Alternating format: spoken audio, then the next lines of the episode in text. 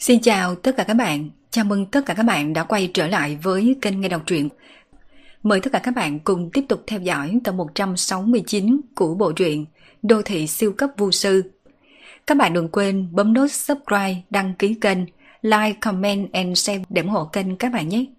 Và bây giờ mời tất cả các bạn cùng tiếp tục theo dõi tập 169 của bộ truyện này.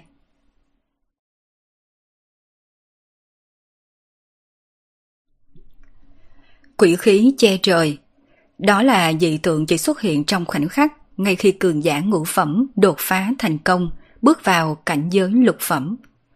Trong mắt của Mạnh Tuyết Phong co rút, bản thân hắn chính là cường giả lục phẩm, đương nhiên cũng đã từng trải qua tình cảnh như trước mắt.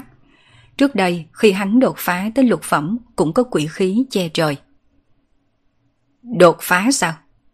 Trong mắt của Lưu Nguyệt cũng có vẻ kinh ngạc. Với tư cách là người dương gian, hoàn cảnh ở cõi âm căn bản không thích hợp để cho bọn hắn tu luyện. Làm sao tên kia có thể làm được? Quỷ khí cuồn cuộn như thể mây đen che kín bầu trời, càng ngày càng dày đặc. Đám người tề hưng chân càng lúc càng cảm thấy áp lực lớn lao, mà hai cha con nhà họ cù đã sớm quỳ trên đất lạnh rung. Uy thế như vậy không phải những quỷ hồn bình thường như bọn hắn đủ khả năng thừa nhận. Quần trưởng đại nhân Ánh mắt tề hưng chân nhìn về Mạnh Tuyết Phong. Cường giả lục phẩm như vậy cũng chỉ có quận trưởng đại nhân mới có thể là đối thủ. Hơn nữa quận trưởng đại nhân đã bước vào cảnh giới lục phẩm rất nhiều năm, chắc chắn sẽ không e ngại một người vừa bước vào cảnh giới lục phẩm. Mạnh Tuyết Phong khoát tay, trầm giọng nói. Cho dù là cảnh giới lục phẩm, nhưng dám vô cớ đã thương người ở bản quận thành, nhất định cũng phải cho bản quận trưởng một câu trả lời hài lòng. Đúng vậy, Mạnh Tuyết Phong rất có lòng tin đối với thực lực của chính mình. Hắn đã bước vào cảnh giới lục phẩm nhiều năm. Đối mặt với một người vừa bước vào cảnh giới lục phẩm, căn bản không sợ sệt gì. Phải biết rằng ở cảnh giới lục phẩm này cũng có sự phân chia mạnh yếu. Tuy rằng hắn không phải người mạnh nhất trong cảnh giới lục phẩm, nhưng cũng là trung bình. Vậy mà, ngay sau khi quỷ khí trên bầu trời xuất hiện biến hóa một lần nữa, nét mặt vốn đang bình tĩnh của Mạnh Tuyết Phong rốt cuộc cũng không thể giữ vững bình tĩnh. Quỷ khí tràn ngập hóa thành mây đen, lại còn mang theo tiếng sấm rung trời. Mỗi một tiếng sấm vang lên đều khiến quỷ hồn trong phương viên trăm dặm rung động nâm đớp quỳ trên đất. Thời tiết ở cõi âm là không có dòng tố, nhất là sấm sét càng không tồn tại ở cõi âm, bởi vì bản thân sấm sét đã có lực lượng khắc chế quỷ hồn, là khắc tinh của tất cả âm linh. Đương nhiên, không thể xuất hiện ở cõi âm này. Nhưng bây giờ, không ngờ tiếng sấm sét lại xuất hiện. Điều này khiến đám người tề hưng chân lộ ra sợ hãi trên mặt. Mà trên mặt Mạnh Tuyết Phong cũng có vẻ khiếp sợ, bởi vì hắn nghĩ tới một tin đồn. Có tin đồn một số quỷ tu ở cõi âm vì có thiên phú quá mức kinh khủng tuyệt luân, cho nên tốc độ tu luyện của bọn hắn vượt xa người khác. Mà trời cao đúng là rất công bình, có được tất có mất. Khi loại người này đột phá sẽ phải đối mặt với thiên phạt. Quỷ tu sợ nhất là sức mạnh của sấm sét, cho nên thiên phạt chính là sấm sét. Sấm sét cuồn cuộn bắt đầu nổi lên trên bầu trời, chỉ là thỉnh thoảng xuất hiện một tia từ trong đám mây đen do quỷ khí biến thành kia, đã khiến cho da đầu của đám người tề hưng chân run rẩy. Tất cả mọi người, rời khỏi sơn thôn này trước. Giọng nói của Mạnh Tuyết Phong truyền khắp toàn bộ thôn xóm. Cùng lúc này, chính bản thân hắn cũng là người đầu tiên biến mất khỏi thôn. Lúc hắn xuất hiện đã ở ngoài 10 dặm. Khoảng cách này mới có thể xem là khu vực hoàn toàn an toàn. Mọi người ở đây mới chỉ rời khỏi thôn không bao lâu, thì tia sấm sét đầu tiên cũng rơi xuống. Những tia sét thô to như thùng nước phá vỡ đám mây đen trực tiếp đánh xuống. Toàn bộ thạch thất trong sơn thôn bị uy thế của sấm sét quét, toàn bộ đều hóa thành bột mịn. Mà căn phòng của Phương Minh đang ở cũng không tránh được kiếp nạn này. Hơn nữa, bởi vì bản thân sấm sét cố ý đánh vào nơi đây, càng trực tiếp đánh nổ tạo thành một cái hố sâu. Mạnh Tuyết Phong hơi nhíu mày. Cho dù là bản thân hắn hiện nay cũng phải trả giá lớn mới có thể tiếp nhận được uy lực của lôi đình này. Mà khi hắn vừa bước vào cảnh giới lục phẩm, căn bản không có khả năng đón đỡ được. Chỉ một tia sấm này thôi có thể khiến hắn thần hồn câu diệt. Ánh mắt mọi người đều đồng thời nhìn về hố sâu kia, muốn mau chóng biết được kết quả. Vậy mà mây đen trên bầu trời còn chưa tản đi, sấm sét vẫn còn đang rung động ầm ầm. Một lúc sau, vài tia sấm sét thô to mạnh mẽ như thùng nước lại giáng xuống. Nếu như nói một tia chớp lúc trước chỉ là thử nghiệm mà thôi, như vậy giờ phút này thiên phạt đã hạ quyết tâm. Hết tia sét này tới tia sét khác hạ xuống, cực kỳ dày đặc, khiến cho đám người tề hưng chân nhìn mà sợ mất mật. Thằng này đúng là thích tạo ra động tĩnh lớn, cũng đừng chết đi như vậy nha. Lưu Nguyệt thầm lẩm nhẩm một câu trong lòng, trên mặt cũng có vẻ lo âu. Dù sao thì uy thế của lôi đình khủng bố như thế nào, chính bản thân hắn cũng cảm nhận được. Ngay khi mọi người khiếp sợ trước tình cảnh sấm sét kinh khủng, giờ khắc này có một bóng người đứng sừng sững bên trong sấm sét, mặc cho sấm sét rơi vào trên người hắn. Mỗi lần sấm sét bắn trúng, bóng người này hạ thấp thêm một phần, da thịt trên người cũng bị bong tróc trong nháy mắt. Chỉ có điều không hề có máu chảy ra. Rất nhanh, bóng người này trở thành một người da đen. Sấm sét oanh kích dường như cũng cảm thấy bất mãn vì bóng người này còn có thể đứng vững như thế. Tốc độ vừa hơi giảm xuống lại nhanh thêm mấy phần, uy lực cũng mạnh mẽ hơn lúc trước rất nhiều. Thiên phạt này dường như còn mạnh hơn trong tin đồn. Mạnh Tuyết Phong nhìn xâm xét đang rơi, trên mặt có vẻ khiếp sợ. Đối mặt với loại xâm xét trình độ này, bản thân hắn đã không thể nào không thừa nhận. Cho dù có đổi lại là hắn thì hắn cũng không chịu nổi. Thiên phạt mạnh mẽ như vậy, nhất định người này không thể nào sống sót. Đã không có cường giả luật phẩm làm chỗ dựa. Đến lúc đó, xem bổn thành chủ báo thù này ra sao. Trên mặt của Tề Hưng Châu càng thêm dáng vẻ hả hê. Nếu cường giả lục phẩm bị thiên phạt giết chết, cho dù thiên phú khủng bố ra sao, thì cũng chỉ là một người chết. Không đúng, ngay cả thi cốt cũng không còn. Thời khắc này, mấy tia sấm sét đã biến thành một biển sấm sét. Đây mới là sấm chớp bão bùng thật sự. Sấm sét như mưa rơi điên cuồng không ngừng hạ xuống. Toàn bộ sơn thôn đều bị sấm sét sang thành bình địa. Mà cùng lúc này, bóng người đột nhiên động, hai tròng mắt mở ra, nhảy lên một cái trực tiếp xông lên bầu trời. Một quyền đánh thẳng về một tia chớp sắp hạ xuống. Dưới nắm tay này, sấm sét tán loạn. Bóng người này giống như thần long đi ngược lên trời, khuấy động phong vân bên trong biển sấm sét. Điều này sao có thể? Trên mặt Mạnh Tuyết Phong có vẻ chấn động nồng đậm. Đối mặt với thiên kiếp kinh khủng như vậy, có thể may mắn ngăn cản sống sót cũng đã là rất tốt rồi.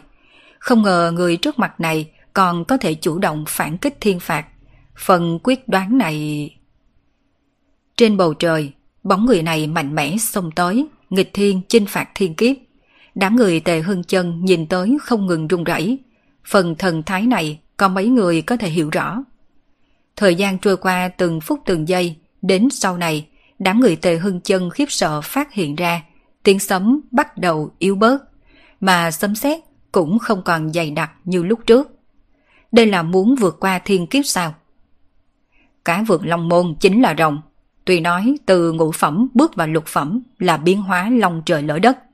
Nhưng cường giả lục phẩm đã vượt qua thiên phạt cùng cường giả lục phẩm không vượt qua thiên phạt là hoàn toàn khác nhau. Trong lòng Mạnh Tuyết Phong cũng thầm than, hắn đã hiểu, dù cho vị này chỉ vừa bước vào cảnh giới lục phẩm, nhưng thực lực tuyệt đối sẽ không dưới hắn. Quan trọng nhất là tiềm lực, tiềm lực của đối phương vượt xa hắn. Một cường giả vừa có tiềm lực, vừa có thực lực như vậy, cho dù có ra tay đã thương người ngay trong quận thành của mình, Mạnh Tuyết Phong cũng biết hắn không thể làm gì đối phương. Cho dù hắn có báo chuyện này lên cho Sơn Chủ, sợ rằng Sơn Chủ không chỉ không xử phạt, thậm chí vì thu phục thiên tài như vậy còn có thể ban thưởng thêm. Một nén nhang sau, xâm xét triệt để tiêu tan. Quỷ khí mây đen đầy trời cũng tiêu tán, mà bông dáng của Phương Minh cũng lại rơi xuống thôn này, nay đã trở thành một đống phế tích. Hắn đứng lặng yên. Quanh thân Phương Minh cháy đen, không có một nơi nào hoàn chỉnh.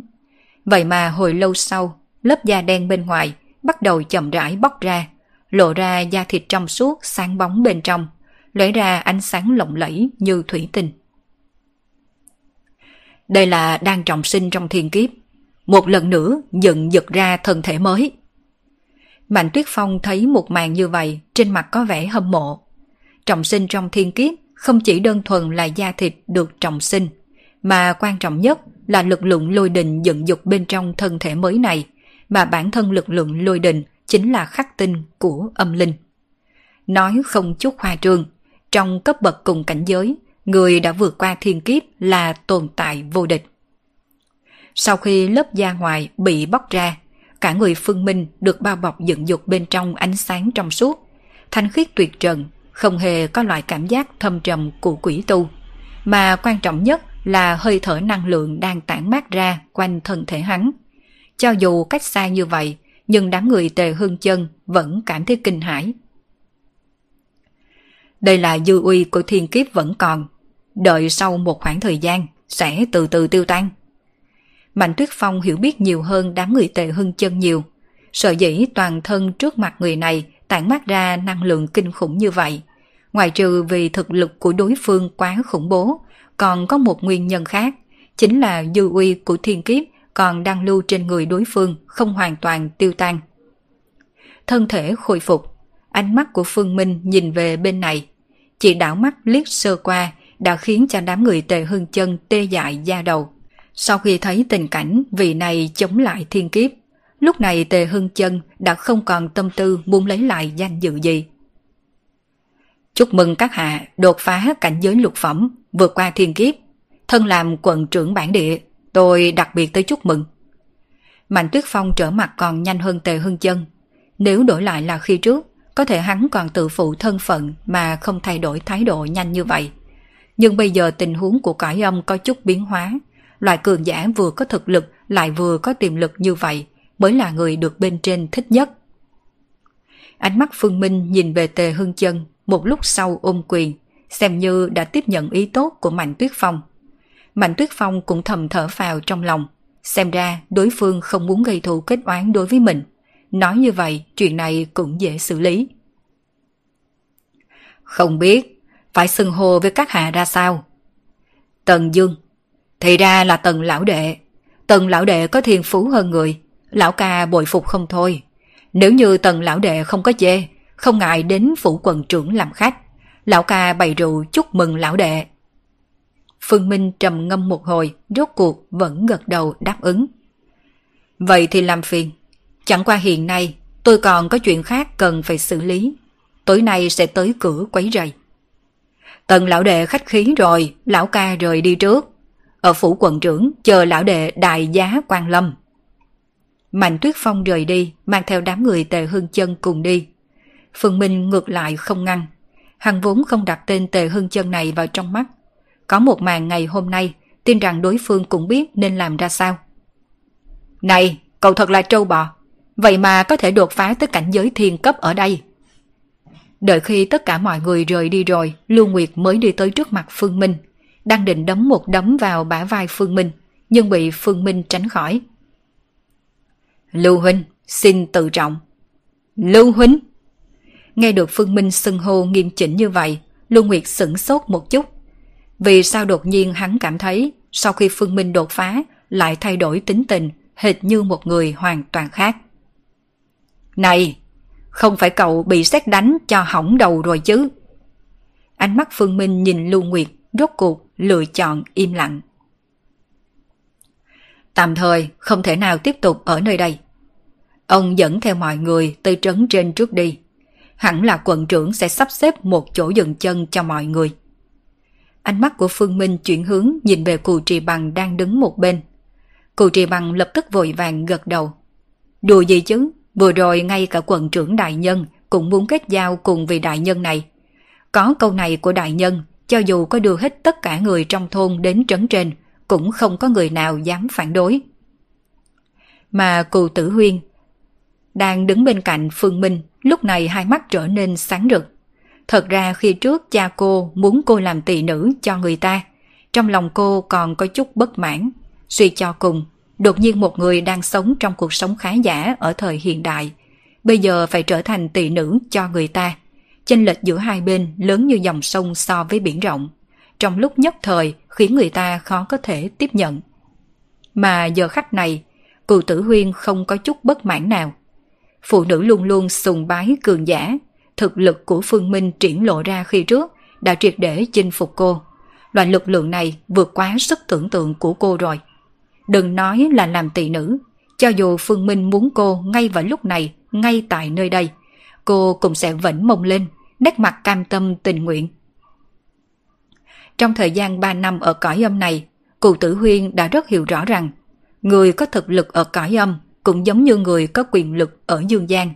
Thực lực càng mạnh cũng đại biểu cho quyền lực càng lớn, có thể hoành hành không sợ, trở thành người định ra quy tắc. Nếu cô muốn thoát khỏi cuộc sống của quỷ hồn tầng dưới chót, nhất định phải dựa vào một cường giả có thực lực chân chính. Đại nhân, tôi lập tức đi báo tin cho người trong thôn. Con gái, con ở lại hầu hạ đại nhân cho cẩn thận à. Cụ trì bằng kích động chạy ra ngoài, bởi vì ông ta nghĩ tới lời hứa của một vị đại nhân khác với mình khi trước, sẽ giúp mình cạnh tranh chức vị trấn chủ. Lúc trước, căn bản ông ta không suy nghĩ theo phương diện này. Nói cho cùng thì ngay cả hộ tịch cõi âm ông ta còn không có. Làm sao có thể có tư cách cạnh tranh chức vị trấn chủ. Thế nhưng bây giờ lại khác. Quần trưởng đại nhân tự mình đến chúc mừng. Đến khi đó chỉ cần vị đại nhân này nói một câu trước mặt quần trưởng. Đương nhiên Quận trưởng đại nhân sẽ nể mặt. Đối với quận trưởng đại nhân, một chức vị trấn chủ căn bản không tính là gì. Cô ở chỗ này chờ một lát. Lưu Nguyệt thấy nét mặt e thẹn của cù tử huyên trực tiếp lôi kéo Phương Minh đi về nơi sâu trong rừng núi. Bởi vì trong lòng hắn còn có nhiều điểm nghi hoặc cần phải hiểu rõ. Cậu thật sự muốn đến phủ quận trưởng hay sao? Đừng quên bản thân cậu không phải là người cõi âm. Cho dù cậu đột phá tới cảnh giới thiên cấp, nhưng chỉ vậy vẫn không thể nào che đậy thân phận chân thật của cậu đâu. Hẳn là vừa rồi vị quận trưởng kia bị tình cảnh lúc trước làm cho chấn kinh quá mức, cho nên mới không tỉ mỉ quan sát. Chờ khi đến phủ quận trưởng, thân phận cũng không thể nào che giấu. Đến lúc đó, cậu sẽ phải đối mặt với sự truy sát của toàn bộ cõi âm. Nét mặt Lưu Nguyệt rất nghiêm túc. Cho dù hắn không có hiểu biết quá rõ ràng về cõi âm, nhưng cũng biết có một số quy tắc được áp dụng ở bất kỳ nơi đâu. Giống như ở Dương Giang, khi một tên tội phạm nước ngoài chạy trốn tới trong nước, đương nhiên các ban ngành có liên quan trong nước sẽ điều tra truy tìm hành tung. Nhưng nếu người nhập cư trái phép tới đây là một phần tử khủng bố mang theo vũ khí hạt nhân, như vậy chắc chắn tất cả các cơ quan nhà nước đều sẽ bị điều động, nhất định phải giải quyết dứt điểm phần tử nguy hiểm kia.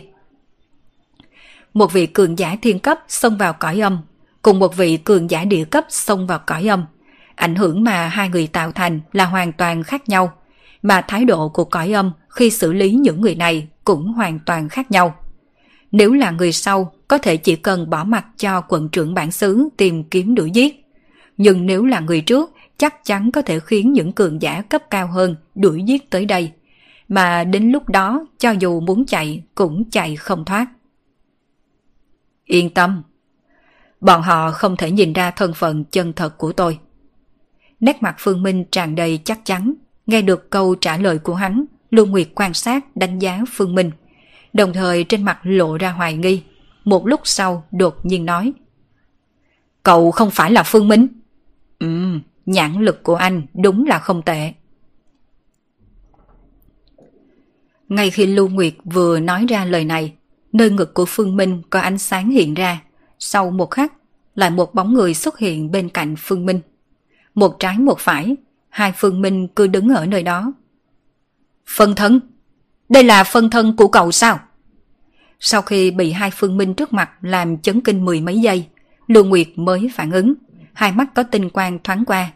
Về phân thân, đương nhiên hắn có hiểu biết tương đối, thậm chí trong giới tu luyện còn có không ít người tu luyện phân thân. Nhưng trong giới tu luyện đều có một nhận thức chung – thực lực của phân thân vĩnh viễn kém hơn thực lực của bản thể. Hơn nữa chênh lệch giữa song phương còn không nhỏ. Cho nên, nhiều khi phân thân chính là tồn tại như một điểm yếu.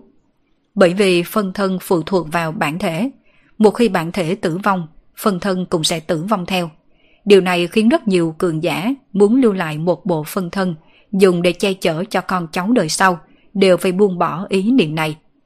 Nhưng một màn trước mặt hiển nhiên đã lật đổ thường thức thường trực này.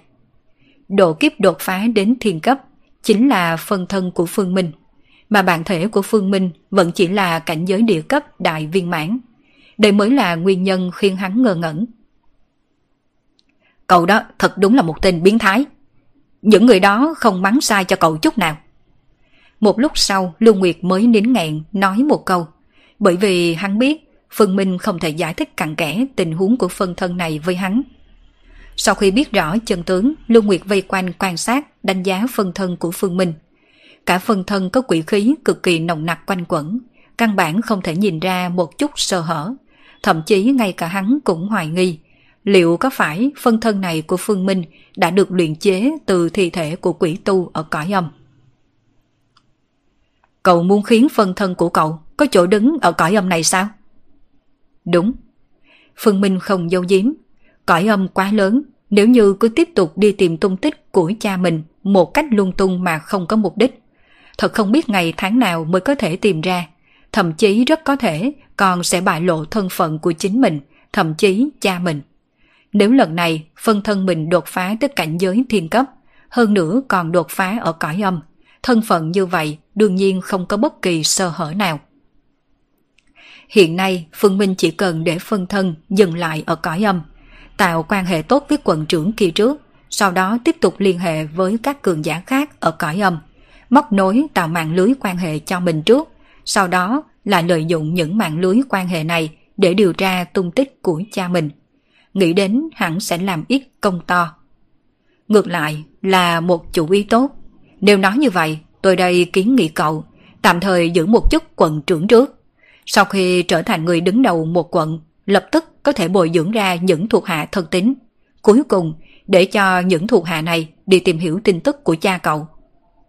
Lưu Nguyệt tán thành kế hoạch của Phương Minh, mặc dù nói kế sách như thế có chút khác biệt với mục tiêu của tổ chức, nhưng hắn không thèm quan tâm, bởi vì căn bản hắn không hề đặt tổ chức vào trong mắt. Sau một ngày, Phương Minh xuất hiện ở phủ quận trưởng, nói chính xác hơn là phân thân của Phương Minh. Về phần bản thể của Phương Minh thì cùng Lưu Nguyệt theo đường cũ trở về Dương Giang. Phân thân này cùng bản thể của Phương Minh là tâm linh tương thông. Hơn nữa linh trí của nó cũng không thấp hơn bản thể chút nào. Căn bản không cần Phương Minh ở đây trông nom. Muốn phát triển thế lực ở cõi âm, cần phải có thời gian dài. Đây không phải là chuyện có thể hoàn thành trong thời gian ngắn. Cho nên Phương Minh cũng không tính để bản thể của mình tiếp tục hao tốn thời gian ở cõi âm. Hắn còn phải trở về Dương Giang, bởi vì đã sắp tới lúc lòng môn bí cảnh mở ra. Lòng môn bí cảnh mở ra trước hạn là cơ duyên tốt, giúp hắn bước vào cảnh giới thiên cấp. Đương nhiên hắn sẽ không bỏ qua. Tại phủ quận trưởng, phần thân Phương Minh dẫn theo cụ tử huyên cùng tới, Hắn đã suy xét rất nhiều mới quyết định đồng ý thu cụ tử huyên làm tỷ nữ. Thứ nhất là Phương Minh cần tâm phúc ở cõi âm, mà cụ trì bằng là một người khôn khéo, lại không có bối cảnh căn cơ gì. Ngược lại đúng là một nhân tuyển tốt. Bồi dưỡng cụ trì bằng lại thu cụ tử huyên làm tỷ nữ. Như vậy hẳn cụ trì bằng không thể phản bội hắn, bởi vì trên người hai cha con đã được đánh lạc ấn thuộc về hắn. Hoàng nghênh tần lão đệ tới, Vị huynh đợi lão đệ đã lâu. Bên trong phủ quần chủ, một số tỷ nữ xinh đẹp đang chuẩn bị yến hội. Mạnh Tuyết Phong cười tủm tỉm nghênh đón Phương Minh vào sảnh. Về phần cù tử huyên thì ở bên ngoài cửa. Nói cho cùng lấy thân phận tỷ nữ của cô còn chưa có tư cách vào sảnh này. Tần lão đệ cũng không phải là người bản quận, không biết tần lão đệ đến từ đâu. Tôi là người Tây Vực, trong lúc truyền tống xảy ra ngoài ý muốn nên mới rơi xuống nơi đây. Phương Minh sớm đã suy nghĩ cách trả lời. Tây vực sao? Vậy mà điều khiến Phương Minh không ngờ tới là sau khi nghe thấy hai chữ Tây vực, phản ứng của Mạnh Tuyết Phong hơi quá kích. Trên gương mặt già nua có vẻ chấn động. Chẳng lẽ trong lời nói của hắn có sơ hở gì sao? Điều này khiến hắn tăng tính cảnh giác. Trách không được, tần lão đệ gặp phải ngoài ý muốn trong lúc đi truyền tống. Nghĩ đến hẳn nguyên nhân bắt nguồn từ chuyện kia đi. Ôi kể ra, đây cũng là căn nguyên khiến cõi âm đại loạn.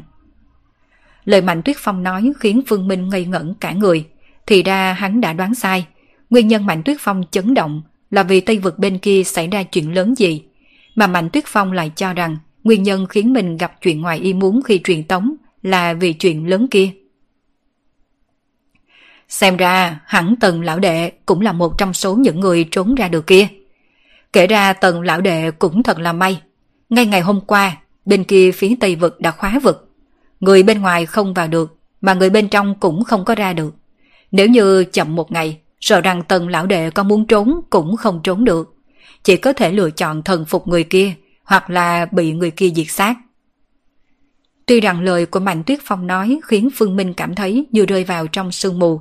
Chẳng qua nếu Mạnh Tuyết Phong đã hiểu lầm, đương nhiên hắn cũng sẽ không chủ động giải thích.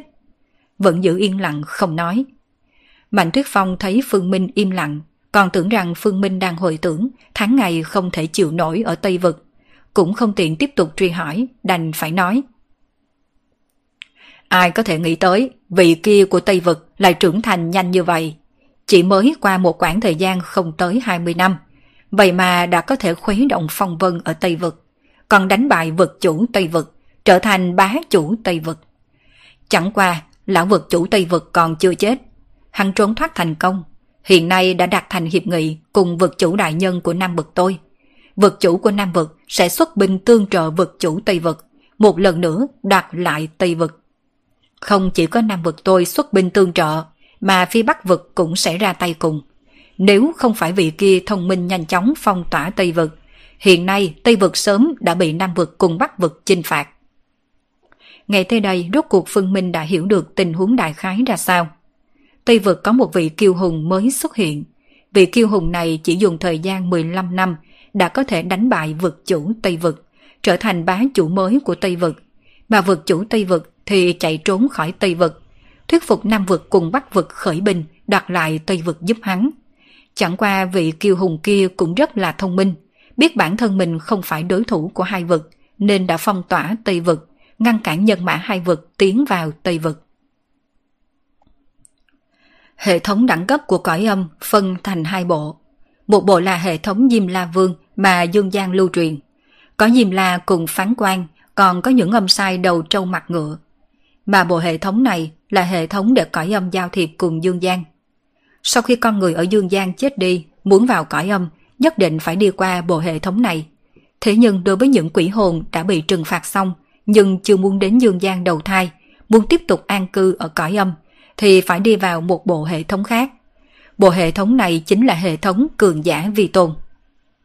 Trong âm phủ, không gian sinh tồn của những quỷ hồn này bị phân chia thành năm vực, mà năm vực này căn cứ vào diện tích cùng nhân khẩu để phân chia. Đây là điều tới lúc này Phương Minh mới biết. Trong năm vực này, người có quyền lực cao nhất là vực chủ. Vực chủ là quỷ hồn có thực lực mạnh nhất của một vực.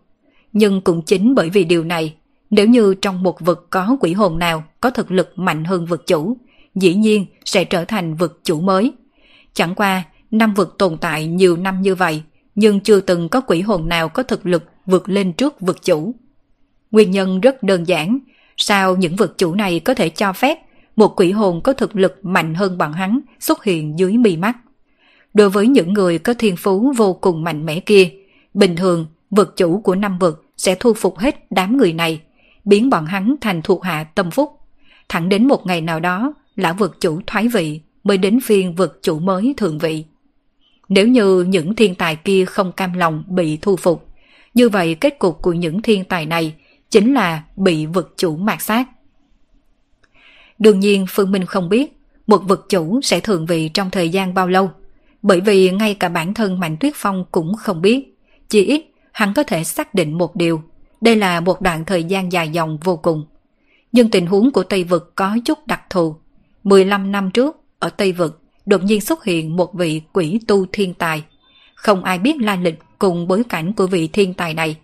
Lúc đó vực chủ Tây Vực cũng muốn thu phục vị thiên tài này, nhưng mà bị thiên tài này cự tuyệt. Sau khi bị cự tuyệt, vực chủ Tây Vực trực tiếp hạ tất sát lệnh đối với thiên tài này. Chỉ là khi đó vực chủ Tây Vực ỷ vào thân phận của mình mà không tự ra tay, chỉ sai phái thuộc hạ đuổi giết người thiên tài kia. Phải biết rằng cho dù chỉ là thuộc hạ của vực chủ, nhưng cũng đã là cường giả đứng đầu một vực. Nhưng nào ai ngờ, đã lâm vào tình thế như vậy rồi, mà vị thiên tài kia vẫn có thể đào thoát trong lúc nguy cấp nhất. Đã vậy còn không ngừng trưởng thành từ trong tuyệt cảnh. Vào 3 năm trước, thực lực của vị thiên tài kia càng tăng mạnh tới một trình độ khủng bố. Toàn bộ Tây Vực, ngoại trừ vị vực chủ kia ra, không người nào có thể trở thành đối thủ của hắn. Một thiên tài bị vực chủ hạ tất sắc lệnh, không thể lọt vào mắt các thế lực lớn. Nhưng sau khi vị thiên tài này có thực lực có thể chống lại vực chủ, một số thế lực lập tức không thể ngồi yên. Toàn bộ người thông minh đều biết, nếu muốn một xã hội thay đổi giai tầng thì chỉ có cách cải cách. Chỉ khi đánh vỡ sự thống trị của giai tầng hiện tại, giống như cách mạng công nghiệp ở nước ngoài khiến giai tầng mới hình thành phát sinh mâu thuẫn với giai tầng cũ, cuối cùng chuyển hóa thành chiến tranh, đến lúc một giai tầng bị lật đổ hoàn toàn. Điều này hoàn toàn có thể áp dụng ở cõi âm. Năm vực đã tồn tại cõi âm một thời gian rất dài, cũng đã hình thành rất nhiều thế lực uy tín lâu năm. Những thế lực này chiếm cứ 90% tài nguyên của năm vực, mà những thế lực mới xuất hiện có liều mạng tranh đoạt tới cỡ nào cũng chỉ chiếm được 10% còn lại. Không phải những thế lực mới xuất hiện này không phải là đối thủ của những thế lực uy tín lâu năm, mà là vì vực chủ năm vực sẽ không để phạm vi đất đai của mình quản hạt xuất hiện đại loạn. Vì vậy mới cài đặt một bộ hệ thống quản lý. Chỉ cần bộ hệ thống quản lý này không bị đánh nát thì những thế lực mới xuất hiện khó mà thường vị. Chính là dưới tình huống này, khi nhận ra vị thiên tài kia đã trưởng thành đến mức có thể chống lại vực chủ, những thế lực kia lập tức động lòng, sôi nổi lựa chọn đầu nhập vào vị thiên tài kia tạo thành một thế lực mới, hình thành chiến tranh với những thế lực lâu năm do vực chủ Tây Vực lãnh đạo. Trận chiến tranh này dằn co 3 năm, toàn bộ Tây Vực có thể nói là chiến hỏa liên thiên. Thẳng đến trước đó không lâu, vực chủ Tây Vực bị bại bởi vị thiên tài kia. Lúc này mới đánh dấu sự kết thúc của cuộc chiến tranh này. Vực chủ Tây Vực chiến bại, vực chủ mới được sinh ra. Vốn chuyện này không liên quan gì tới bốn vực còn lại, bởi vì đối với bốn vực kia, người nào là vực chủ Tây Vực cũng không ảnh hưởng đến quyền thống trị của bọn hắn. Nhưng quỷ dị chính là không biết vì sao vực chủ Tây Vực có thể thuyết phục hai vị vực chủ của Nam Vực cùng Bắc Vực, khiến hai vị vực chủ này quyết định liên hợp xuất binh chinh phạt vực chủ mới của Tây Vực. Mà Tây Vực vừa trải qua chiến loạn, nguyên khí đại thương, há có thể là đối thủ của hai vực này. Cho nên dưới tình huống này, vực chủ mới của Tây Vực trực tiếp vận dụng đại thủ đoạn phong tỏa toàn bộ Tây Vực. Thời khắc này Tây Vực hoàn toàn ngăn cách với ngoại giới. Về phần vị vật chủ này đã làm được điều đó bằng cách nào, Phương Minh không biết được. Bởi vì chính bản thân Mạnh Tuyết Phong cũng không biết. Chỉ suy đoán có lẽ nó có liên quan tới nguyên nhân vì sao năm vực bị phân tách. Tần lão đệ, thật không dám dâu diếm. Nếu vực chủ đại nhân đã đáp ứng vực chủ Tây vực muốn xuất binh chinh phạt Tây vực, chắc chắn sẽ không thay đổi quyết định. Về phần những nhân tố tồn tại bên trong, đương nhiên không phải dạng quỷ hồn tầng thấp nhất giữa chúng ta có thể biết. Mạnh Tuyết Phong nhìn về Phương Minh, trên gương mặt già nua lộ ra nụ cười khổ. Trong mắt những quỷ tu bình thường thì cường giả lục phẩm như quận trưởng một quận đã là nhân vật lớn. Nhưng chỉ có bản thân Mạnh Tuyết Phong rõ ràng. Ở toàn bộ Nam Vực, cường giả cấp bậc như hắn không có một ngàn cũng có tám trăm. Hơn nữa đây vẫn chỉ là bề ngoài. Có tin đồn, các vực chủ còn âm thầm ẩn tàng một lực lượng rất mạnh, cho nên số lượng cường giả lục phẩm ở đây chắc chắn chỉ nhiều hơn chứ không thể ít hơn. Đời này của lão ca đoán chừng chỉ tu luyện tới mức độ này, nhưng tần lão đệ thì khác. Tần lão đệ có thiên phú hơn người, hơn nữa còn có thể vượt qua lôi kiếp mà toàn bộ quỷ tu chúng ta đều khiếp sợ, tiềm lực không gì sánh kịp. Hiện nay vực chủ đang ở chiêu dụng cường giả, nhất định tần lão đệ sẽ được vực chủ thưởng thức. Nghe thấy những lời Mạnh Tuyết Phong nói, rốt cuộc Phương Minh cũng hiểu vì sao thái độ của Mạnh Tuyết Phong đối với mình lại khiêm tốn như vậy. Thì ra tất cả là vì lúc này đang là thời kỳ đặc biệt. Tây vực đã tự phong tỏa, nhưng điều đó không có nghĩa trận chiến liên vực này sẽ hủy bỏ. Ngược lại chuyện Tây Vực tự phong tỏa có thể giúp song phương trong trận chiến liên vực sắp tới có đầy đủ thời gian chuẩn bị. Đợi khi Tây Vực mở cửa lại cũng chính là lúc trận đại chiến bắt đầu. Bên trên đã có mệnh lệnh các cường giả trong vực tự tìm kiếm và đề cử quỷ tu đỉnh tim ở các cảnh giới lên trên. Là quận trưởng của một quận, trên tay tôi cũng có bốn danh ngạch. Mạnh Tuyết Phong là cường giả lục phẩm, cho nên hắn có thể đề cử người nổi bật trong mỗi cảnh giới, từ tam phẩm đến lục phẩm. Mỗi một cảnh giới chỉ có thể đề cử một người. Mạnh Tuyết Phong vốn chỉ định vận dụng ba danh ngạch, bởi vì vị trí của quận thành này quá hẻo lánh. Chỉ có hắn là cường giả lục phẩm, cho nên căn bản không thể dùng danh ngạch đề cử cường giả lục phẩm này. Nhưng bây giờ, vì sự xuất hiện của Phương Minh, Mạnh Tuyết Phong đã có thể vận dụng danh ngạch này. Đương nhiên sợ gì hắn dành nhiều tâm sức như vậy, cũng vì có nguyên nhân khác. Chuyện tìm kiếm đề cử này là do bên trên ra lệnh. Nếu có thể hoàn thành công việc, đương nhiên sẽ được bên trên khen thưởng. Trên mặt Phương Minh lộ ra suy tư, hắn đang suy nghĩ những điểm lợi và hại trong vấn đề này. Kết thúc tập 169 của bộ truyện Đô thị siêu cấp vô sư. Cảm ơn tất cả các bạn đã theo dõi. Mời tất cả các bạn cùng tiếp tục theo dõi tập 170 của bộ truyện Đô thị siêu cấp vô sư.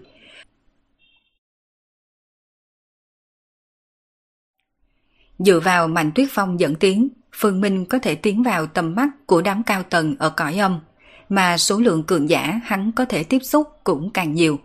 Từ đó càng có khả năng có thể thăm dò tin tức của cha mình. Hơn nữa Phương Minh không lo chuyện có người nhìn thấu thân phận mình. Bởi vì Tây Vực đã bị phong tỏa, trong thời gian ngắn thân phận mà hắn biên tạo ra được này sẽ không bị lộ. Nếu như tần lão đệ đáp ứng, vậy lão ca sẽ báo lên cho phủ sơn chủ ngay. Đợi sau khi tần lão đệ đến sơn phủ rồi, chắc chắn sẽ một bước lên trời. Đến lúc đó, lão đệ nhớ đừng có quên lão ca. Trước mặt Phương Minh, Mạnh Tuyết Phong không hề có chút uy nghiêm của quận trưởng một quận. Chuyện này nếu để cho những người khác trong quận thành thấy, đoán chừng sẽ phải há hốc miệng kinh ngạc. Bởi vì trong lòng bọn hắn, quận trưởng đại nhân vẫn luôn mang dáng dấp uy nghiêm, trầm mặc, ít nói. Đừng nói là mặt mang nụ cười, ngay cả chuyện muốn hắn nói thêm vài câu cũng khó mà được. Đây là biến hóa do đẳng cấp địa vị mang tới. Ở trong mắt của Mạnh Tuyết Phong, trong toàn bộ quận thành, thực lực của hắn là mạnh nhất, địa vị cũng là tối cao. Đương nhiên cũng khinh thường việc chân ra nét mặt tươi cười đối với những người có thực lực cùng địa vị thấp hơn mình. Cái này gọi là uy nghiêm của cấp trên. Điểm này cũng chính là chỗ khác biệt giữa dương gian cùng cõi âm. Khi đối mặt với người ở tầng dưới chót, cao tầng ở dương gian lại càng thêm hòa ái, dễ gần hơn. Bởi vì bọn họ muốn duy trì hình tượng thân dân, mà cõi âm lại là nơi thực lực vi tôn vô cùng trắng trợn. Mọi thứ đều dựa vào thực lực để nói chuyện, không cần phải cố tỏ vẻ làm gì. Tần lão đệ sắp tới Sơn Phủ rồi, không biết ở nơi này tần lão đệ có còn bạn bè gì không? Lão ca thân là quận trưởng bản quận, đương nhiên cũng có thể trong năm một hai. Mạnh Tuyết Phong làm vậy là muốn kết một thiện duyên với Phương Minh. Hắn biết rõ luật phẩm quỷ tu có thể vượt qua thiên phạt đại biểu cho tương lai không giới hạn. Đây không phải người mà hắn có thể so sánh. Mặt khác, mặc dù không biết rõ bên trên sẽ suy nghĩ ra sao, nhưng Mạnh Tuyết Phong lại có thể đoán được đại khái. Sở dĩ cấp trên muốn chọn người nổi bật trong các cảnh giới chính là vì muốn thành lập một chi đội ngũ. Rất có thể chi đội ngũ này chính là đội ngũ tinh nhuệ để chinh phạt Tây Vực. Đội ngũ như vậy cũng là đội ngũ có khả năng lập công lớn nhất. Đương nhiên nguy hiểm cũng lớn, nhưng nếu có thể còn sống, tương lai tuyệt đối có thể trở thành cao tầng của bản vực. Đến lúc đó chỉ một quận trưởng nho nhỏ như hắn, cho dù con muốn định bợ cũng không có cơ hội. Kết thân với người khi người ta chưa giàu sang, đây là việc mà người thông minh nên làm. Mạnh Tuyết Phong chính là người thông minh như vậy. Lùi một vạn bước mà nói, cho dù cuối cùng Phương Minh gặp phải điều gì ngoài ý muốn, Mạnh Tuyết Phong cũng không có bất kỳ tổn thất nào. Bởi vì đối với hắn, chuyện trong năm này chỉ là một cái nhấc tay mà thôi. Vốn đệ không muốn phiền phức lão ca, nhưng quả thật tiểu đệ có một yêu cầu quá đáng. Trên mặt của Phương Minh lộ ra xấu hổ. Tần lão đệ cứ nói đi, đừng có ngại. Khi tiểu đệ gặp phải chuyện ngoài ý muốn trong lúc truyền tống mà lạc tới nơi này, ngay từ đầu thân thể của đệ có thương tích nên đã nghỉ ngơi trong sơn thôn một thời gian. Ít nhiều gì cũng mong lão ca chăm sóc cho hai cha con cù trì bằng cẩn thận. Hơn nữa, đệ cũng đã thu cù tử huyên làm tỷ nữ. Được rồi, tần lão đệ thu làm tỷ nữ là vinh hạnh của cô ta. Mạnh Tuyết Phong vừa cười vừa nói. Mấu chốt là hai cha con cù trì bằng còn chưa có hộ tịch cõi âm. Mà đệ lại muốn rời khỏi bản quận. Ồ, ta hiểu rồi, tần lão đệ an tâm, vấn đề này cứ giao hết cho lão ca.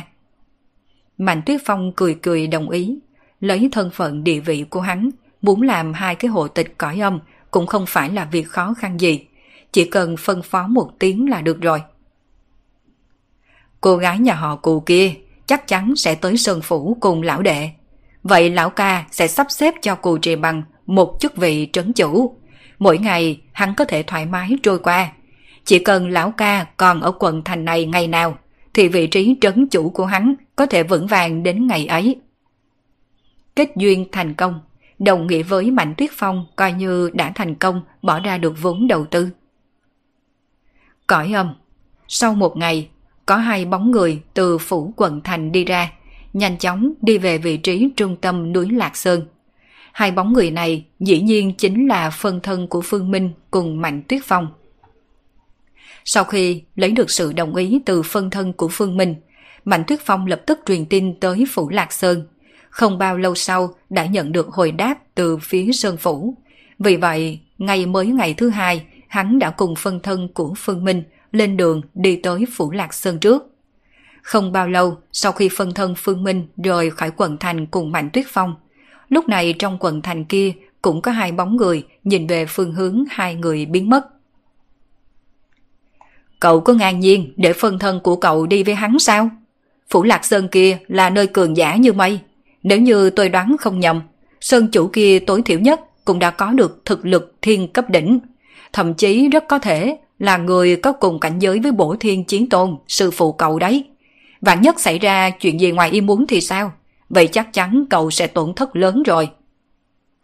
Lưu Nguyệt thu hồi tầm mắt nhìn về Phương Minh. Trong khoảng thời gian này, hắn và Phương Minh đã hiểu đại khái tình huống của cõi âm, cũng biết thực lực đại khái của cường giả ở cõi âm. Ở cõi âm, nếu muốn trở thành quận trưởng, như vậy nhất định phải là quỷ tu cảnh giới thiên cấp. Nhưng không phải tất cả quỷ tu cảnh giới thiên cấp đều có thể trở thành quận trưởng. Có thể trở thành quận trưởng nhất định phải là người nổi bật trong cảnh giới thiên cấp. Mà dựa theo cách phân chia thực lực ở dương gian, thiên cấp là một ranh giới. Trước khi đạt tới thiên cấp, nhân cấp cùng địa cấp đều chia làm 9 cảnh giới. Cái gọi là đại viên mãn cùng đỉnh phong, chẳng qua chỉ là cách phân chia tầng cuối cùng bên trong một cảnh giới nhỏ mà thôi. Nhưng sau khi bước vào thiên cấp, cảnh giới được phân chia theo một cách hoàn toàn khác. Cảnh giới thiên cấp chia ra làm ba cảnh giới, thiên nhân, thiên vương, thiên tôn. Mà thiên tôn cũng chính là cường giả chí tôn mà người Dương gian vẫn nói, giống như bổ thiên chí tôn, sư phụ của Phương Minh. Thiên tôn chính là cực hạn mà người ở Dương gian đủ khả năng tu luyện tới. Về phần thực lực của vực chủ năm vực, còn có mấy sơn chủ ở cõi âm, Lưu Nguyệt đều căn cứ vào thực lực của Mạnh Tuyết Phong để suy đoán. Chẳng qua, cả hắn cùng Phương Minh đều có thể xác định một điều. Đó chính là thực lực của vực chủ năm vực sẽ chỉ cao hơn suy đoán, chứ tuyệt đối không thể thấp hơn. Dù sao thì sinh mệnh của quỷ tu ở cõi âm cũng dài hơn người tu luyện ở dương gian rất nhiều. Chỉ dựa vào điểm này thôi, quỷ tu đã chiếm tiện nghi rất lớn. Dựa theo đạo lý mà nói, cõi âm đã là chốn về cuối cùng của quỷ hồn. Như vậy ở cõi âm, quỷ tu cũng là bất tử bất diệt. Nhưng trên thực tế thì không phải như vậy. Nếu như thực lực của quỷ hồn ở cõi âm không thể đề thăng tới một cảnh giới nhất định, như vậy cuối cùng cũng sẽ phải nhận lấy cái chết. Chỉ có điều, sau khi quỷ hồn tử vong nơi cõi âm, thi thể của bọn hắn sẽ tiến vào bên trong một con sông. Con sông này chảy dài xuyên qua năm vực, được gọi là Minh Hà, mà toàn bộ nữ quỷ ở cõi âm đều phải uống một ngụm nước Minh Hà.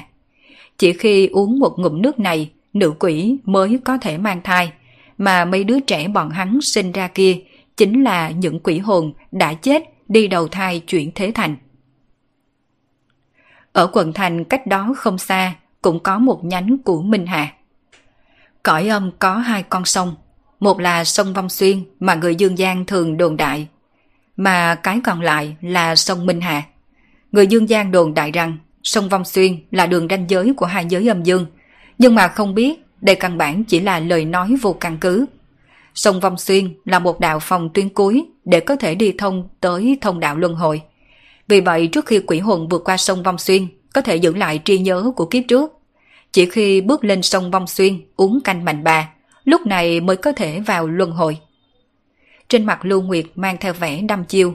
Người Dương Giang đồn đại rằng sông Vong Xuyên bắt ngang qua Minh Phủ, cũng chính là nơi có Diêm Vương Điện. Nhưng nơi này lại có chút mâu thuẫn với những lời đồn đại kia. Sau khi quỷ hồn tiến vào cõi âm, sẽ phải tới Diêm La Điện, tiếp nhận thẩm lý và phán quyết thù hình. Trong khoảng thời gian này, quỷ hồn vẫn mang theo trí nhớ của kiếp trước, biết mình đã phạm phải lỗi gì mới phải thù hình. Nếu như qua cầu Nại Hà uống canh mạnh bà mới đến Minh Phủ, lúc này hẳn đã mất đi ký ức, chỉ còn một quỷ hồn trống rỗng. Mà nếu nghiêm phạt một quỷ hồn trống rỗng, thì có ý nghĩa gì kia chứ? 4 giờ sau, Phương Minh cùng Lưu Nguyệt xuất hiện bên bờ một nhánh sông được tách ra từ Minh Hà. So sánh với sự tươi tốt của cây cỏ ven bờ sông ở Dương Giang, hai bên bờ con sông này lại không có sinh cơ gì đáng nói. Khắp nơi đều là đất ba san màu đen, không gặp bất kỳ cây cỏ sinh trưởng nào. Cõi âm vừa vặn tương phản với Dương Giang. Tất cả mọi thứ ở cõi âm đều do quỷ khí biến thành. Mà nước Minh Hà này thật sự có liên quan đến khả năng mang thai. Chỉ cần có mang thai thì cho dù là nơi nào cũng đại biểu cho sinh cơ. Mà vừa vặn quỷ khí ở nơi cõi âm này lại bài xích sinh khí. Cho nên hai bên bờ sông này mới không có một ngọn cỏ nào. Phương Minh cùng Lưu Nguyệt đều là người thông minh. Hai người vẻn vẹn chỉ kinh ngạc một hồi, lập tức có thể suy nghĩ rõ ràng nguyên nhân gây ra tình cảnh ngay trước mặt. Quỷ hồn nơi cõi âm mang thai dựng dục sinh ra tiểu quỷ. Trên thực tế chẳng khác nào là quá trình dung hợp cùng phân tách ngắn ngủi của hai hồn phách. Vì vậy chỉ cần lấy một hồ lô nước Minh Hà cho ông cụ nhà họ Lý kia uống là có thể giải quyết được vấn đề xuất hiện trên người ông ta. Lưu Nguyệt nhìn về Phương Minh nói. Phương Minh gật đầu. Chuyến hành trình tới cõi âm này, ngoài trừ tìm hiểu tin tức về cha mình, đương nhiên còn có một mục đích khác. Đó chính là chữa khỏi bệnh trên người của Chu Hồng Cương. Hồn phách của Chu Hồng Cương cùng ông cụ Lý đã hòa thành một thể. Cứu Chu Hồng Cương chẳng khác nào đang cứu ông cụ Lý. Hơn nữa, bởi vì hồn phách dung hợp, trong trí nhớ của Chu Hồng Cương còn có tất cả những chuyện đã phát sinh ở nhà họ Lý, cũng gánh vác tình cảm của ông cụ Lý, sẽ không làm chuyện gì gây hại cho người nhà họ Lý. Lấy được nước Minh Hà, lúc này có thể nói chuyến hành trình tới cõi âm của Phương Minh đã kết thúc. Anh không muốn quay trở về Dương Giang cùng tôi sao? Không được, lần này cậu đã đạt được mục đích mà cậu muốn, nhưng tôi còn có một chút chuyện nhỏ chưa hoàn thành. Chỉ ít cũng phải để tôi tìm được người của tổ chức đã tới âm phủ này. Tôi phải hiểu rõ hàm nghĩa của câu nói đi. Xác nhận người tới cõi âm của tổ chức có còn sống hay không. Lưu Nguyệt lắc đầu hất mái tóc, cực kỳ tiêu sái nói. Tôi cắm rễ ở cõi âm này. Tôi cắm rễ ở cõi âm này. Đợi khi cậu quay trở lại cõi âm, sẽ nghe được truyền thuyết về Lưu Nguyệt tôi. Có lẽ truyền kỳ kế tiếp sẽ ra đời ở Nam Vực. Truyền kỳ là từ mà Phương Minh cùng Lưu Nguyệt dùng để hình dung vị bái chủ Tây Vực kia. Bởi vì dựa theo lời của Mạnh Tuyết Phong, vị bái chủ Tây Vực rất có thể chính là một quỷ hồn mới từ Dương gian xuống cõi âm mười mấy năm trước. Một người ở Dương Giang được đưa hồn phách trở về cõi âm, vậy mà chỉ dùng thời gian mười mấy năm đã có thể trở thành bá chủ Tây Vực. Đây không phải truyền kỳ thì là gì? Nếu như gặp phải chuyện gì khó giải quyết, có thể đi tìm phân thân của tôi thương lượng một chút. Cậu ta và tôi không khác nhau chút nào. Tôi biết rồi. Lưu Nguyệt không quan tâm, lắc lắc tay. Ngay sau đó đột nhiên nhìn Phương Minh chăm chăm, đánh giá nửa ngày. Kỳ thật, tôi phát hiện ra tính cách của cậu và phân thân có vẻ khác nhau hơi nhiều. Bản thân cậu thoạt nhìn thành thật trung hậu, nhưng thực tế, một bụng ý nghĩ xấu xa cùng nhỏ nhen. So giữa hai người, ngược lại phân thân của cậu có vẻ quân tử rộng lượng hơn. Sau khi nói xong câu này, không đợi Phương Minh trả lời, Lưu Nguyệt đã tiêu sái cất bước rời đi.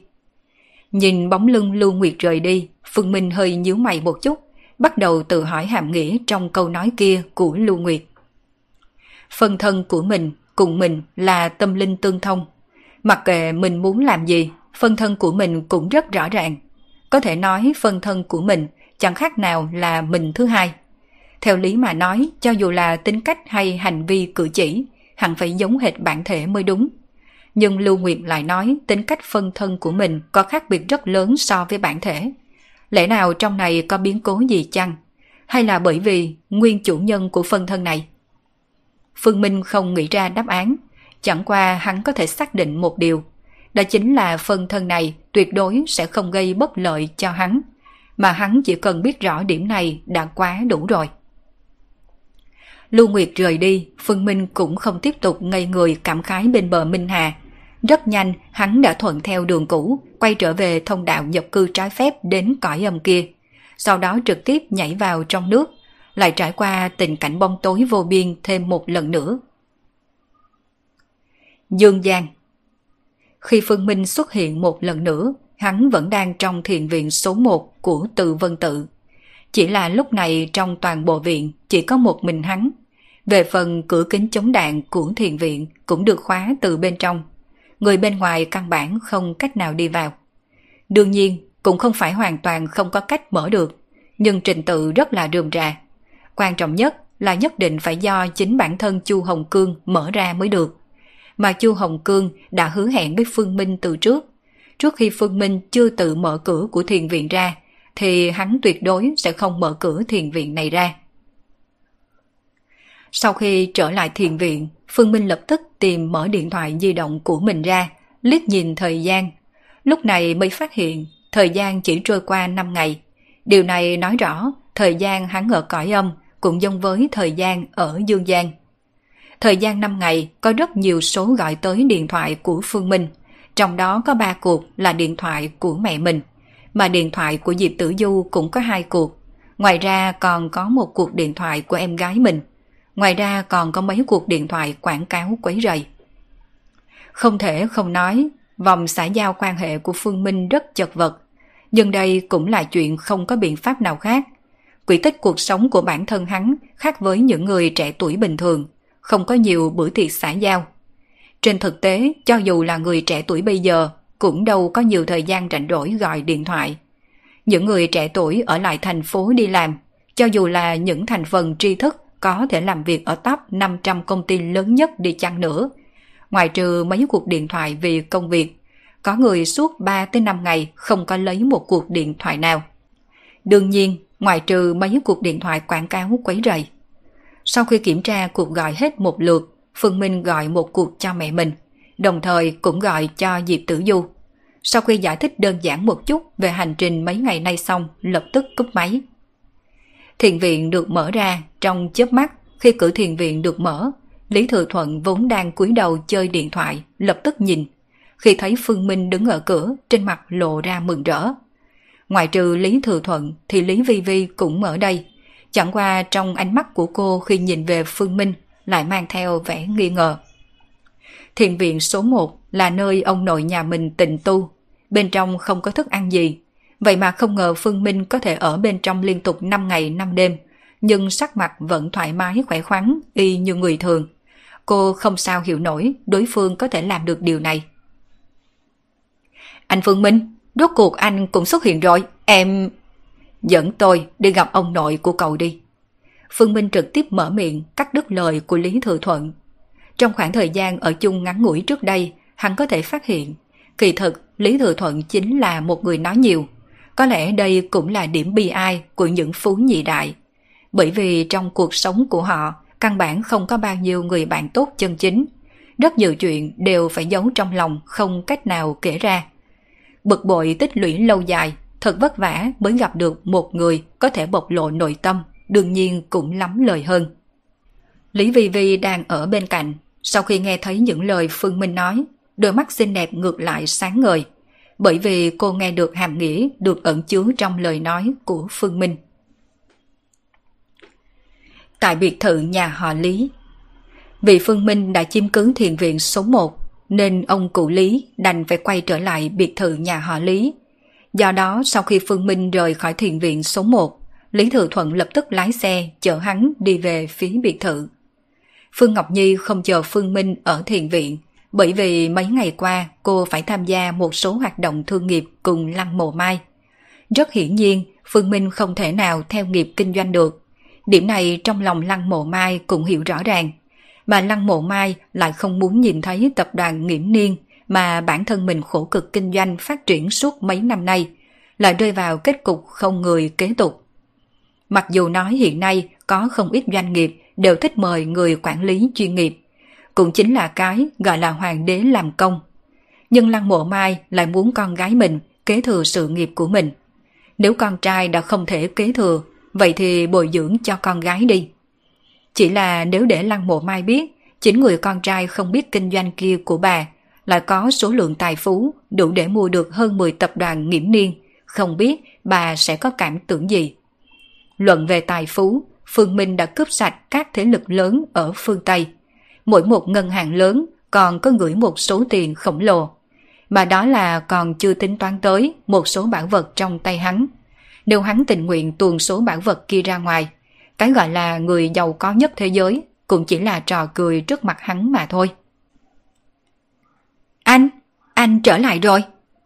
Ở trong phòng khách của biệt thự, ngoại trừ Lăng Mộ Mai cùng Phương Ngọc Di ra, thì hầu hết người nhà họ Lý cũng đã tới đông đủ. Chẳng qua ông cụ Lý còn đang bên trong phòng của mình chưa ra. Đối với chuyện anh mình biến mất 5 ngày, Phương Ngọc Nhi là người không cảm thấy kinh hãi nhất. Bởi vì cô biết tu luyện đến cảnh giới của anh mình rồi, có chút thủ đoạn người thường không cách nào tưởng tượng được. Hiền chất, cháu tìm được biện pháp chữa khỏi thân thể của cha bác rồi sao? Nét mặt của Lý Trạch Khải cũng có chút khẩn trương bởi vì khi cha mình rời khỏi thiền viện đã từng nói Phương Minh đang điều phối thuốc để chữa trị thân thể cho ông, không thể bị bất kỳ người nào quấy rầy. Hiện nay nếu Phương Minh đã xuất hiện, điều này đồng nghĩa với hai loại khả năng. Một là hắn đã phối trí xong thuốc trị liệu, một nữa là hắn đã thất bại.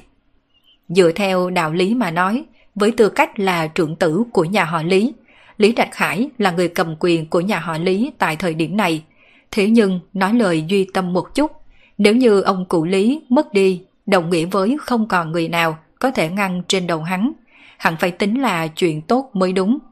Nhưng trên thực tế, Lý Trạch Khải lại là người quan tâm tới chuyện cơ thể của ông cụ Lý có khỏe mạnh hay không nhất. Nguyên nhân rất đơn giản, tuy rằng hiện nay hắn là người cầm quyền trong tập đoàn, nhưng trong tập đoàn có quá nhiều nhân vật cấp bậc nguyên lão còn chưa triệt để chịu phục dưới sự quản lý của hắn. Nếu như không có ông cụ chống đỡ, sợ rằng những người này sẽ đứng ra gây loạn. Mặt khác, tuy rằng hiện nay có mấy anh chị em trong nhà họ Lý đã được phân chia số cổ phần của công ty, nhưng cuối cùng vẫn còn một số tài sản chưa được phân chia rõ ràng. Nếu ông cụ cứ ra đi như vậy, khó tránh khỏi lại xuất hiện thêm mấy màn tranh cãi, tranh giành tài sản trong gia đình. Đương nhiên, đó là nguyên nhân tình thân cũng chiếm một phần khá lớn. Dạ vâng, cháu đã phối trí thuốc xong rồi. Cháu sẽ đi cho ông nội lý uống thuốc ngay bây giờ. Phương Minh gật đầu, trên tay cầm lấy một cái bình nhỏ. Bên trong bình này đương nhiên không đựng thuốc gì, mà chỉ có nước Minh Hà hắn mang về từ cõi âm. Cha bác đang trong phòng, để bác đưa cháu lên. Nghe được câu trả lời của Phương Minh trên mặt Lý Trạch Khải lộ ra vui mừng, vội vàng dẫn theo Phương Minh về gian phòng của ông cụ Lý. Sau khi gõ cửa, Lý Trạch Khải hô lên. Cha, Phương Minh đến rồi, cậu ấy đã phối trí thuốc xong rồi. Cha đã biết, để cậu ấy vào đi, các con cứ chờ bên ngoài. Giọng nói của ông cụ Lý truyền đến từ bên trong phòng. Lý Trạch Khải sửng sốt một chút. Hắn không rõ vì sao ông cụ Lý lại chỉ để cho một mình Phương Minh đi vào. Nhưng nếu ông cụ đã nói như vậy, hắn cũng chỉ có thể tuân theo. Hơn nữa dựa vào quan hệ của nhà họ Lý cùng nhà họ Lăng, hẳn Phương Minh sẽ không làm chuyện gì gây bất lợi đối với ông cụ nhà mình. Đẩy cửa ra, Phương Minh đi vào. Trong phòng, ông cụ Lý vẫn ngồi trên xe lăn. Sau khi thấy Phương Minh đi vào, trên mặt cũng không có vẻ kinh hỉ gì, chỉ chậm rãi mở miệng nói. Xem ra chuyến đi tới cõi âm này của cậu đã thu được kết quả tốt. Chỉ là không biết cõi âm là một nơi ra sao. Cũng không biết chuyện tôi cự tuyệt tử vong có phải là sai lầm hay không. Rất hiển nhiên, hồn phách của ông cụ Lý cùng Chu Hồng Cương lại càng tiến thêm một bước dung hợp. Nhưng tương tự, vấn đề thân thể của ông cụ Lý cũng ngày càng nghiêm trọng. Đến thời khắc này, ông cụ Lý cũng chỉ có thể chi phối những bộ phận từ ngực trở lên trên, mà phần bên dưới ngực đã mất đi tri giác. Phương Minh không trả lời. Tình hình nơi cõi âm là như thế nào thực sự không thích hợp để cho người thường biết. Dù cho ông cụ Lý không phải là người thường thật sự. Uống nước này xong, có thể giải quyết hết vấn đề thân thể bài xích linh hồn trên người ông. Phương Minh nói rồi mở cái chai trong tay ra, đưa tới bên miệng của ông cụ Lý. Ông cụ Lý cũng không hỏi trong chai này là vật gì, cũng không sợ Phương Minh hại hắn, trực tiếp há miệng ra, chờ Phương Minh đổ chất lỏng kia vào trong miệng. Nước Minh Hà trong bình đều được đổ vào trong miệng ông cụ Lý. Cuối cùng, Phương Minh có thể cảm nhận rõ ràng, hơi thở của ông ta đã ổn hơn một chút, đồng thời tinh khí thần cũng bắt đầu trở nên ổn định hơn, không còn phù phiếm như lúc trước. Có lẽ sẽ có người hiếu kỳ, không lẽ có thể đoán được tinh khí thần của một người có phù phiếm hay không sao? Đáp án tự nhiên là có thể đoán ra, dù cho không sử dụng những khả năng khác, nhưng ở một số thời khắc, dựa vào mắt thường cũng có thể phát hiện ra tinh khí thần của một người có phù phiếm hay không. Tỷ như, một số người có chuyện phải suy nghĩ trong lòng nên tâm thần bất định, có thể thông qua động tác của hắn, thậm chí cả vẻ mặt của hắn để nhìn ra một số đầu mối. Tâm thần bất định trên thực tế cũng là một loại biểu hiện của hồn phách hư phù, chẳng qua là nó quá nhỏ bé. Nhưng nếu như một người mang tâm thần bất định lâu dài, chắc chắn sẽ gặp phải một số chuyện đột phá ngoài ý muốn. Rất có thể sẽ dẫn đến hồn phách bị mất đi. 10 phút sau, ông cụ Lý mở mắt, ngón tay hơi rung động. Một lúc lâu sau chậm rãi từ xe lăn đứng lên. Hồn phách của tôi đã không còn bài xích với bộ thân thể này rồi. Trên mặt ông cụ Lý lộ ra mừng rỡ. Ông làm nhiều như vậy không phải là vì có thể tăng trưởng thọ mệnh sao? Nhưng nếu tiếp tục sống với cơ thể tê liệt toàn diện, còn không bằng chết quách đi cho xong. Trên mặt Phương Minh ngược lại không có vẻ gì ngoài ý muốn, bởi vì chuyện này đã nằm trong dự đoán của hắn. Nếu như nước Minh Hà này không thể giải quyết vấn đề trên người ông cụ Lý, vậy thì hắn mới cảm thấy bất ngờ. Thân thể đã khôi phục, ông cụ Lý kích động đi về cửa, tự mình mở cửa phòng ra. Mà giờ khắc này bên ngoài cửa phòng, người nhà họ Lý cũng mang theo nét mặt khẩn trương. Tuy rằng mọi người vẫn đang ngồi trên ghế salon, nhưng mà tầm mắt thỉnh thoảng lại quét về bên này. Khi cửa bị mở ra, thấy ông cụ Lý đi ra. Trong khoảnh khắc ấy, toàn bộ người nhà họ Lý đều sửng sốt. Mà ngay sau đó trên mặt đám người lập tức lộ ra kích động vui sướng. Ông cụ có thể đi lại, đồng nghĩa với bệnh của ông cụ đã tốt hơn. Cha, thân thể của cha không còn vấn đề gì chứ? Ông nội à? Người nhà họ Lý nhanh chóng vây quanh, mà Phương Minh ngược lại yên lặng đi ra ngoài, đi tới bên cạnh mẹ và em gái mình. Bệnh tình của ông Lý đã được chữa khỏi rồi sao? Mặc dù Lăng Mộ Mai biết con trai mình rất lợi hại, nhưng bệnh của ông cụ Lý đã mời rất nhiều chuyên gia, giáo sư y học nổi danh trên toàn cầu đến đây hội chẩn. Và những người này đều thúc thủ vô sách. Vậy mà không ngờ con trai mình lại có thể chữa khỏi dễ dàng như vậy.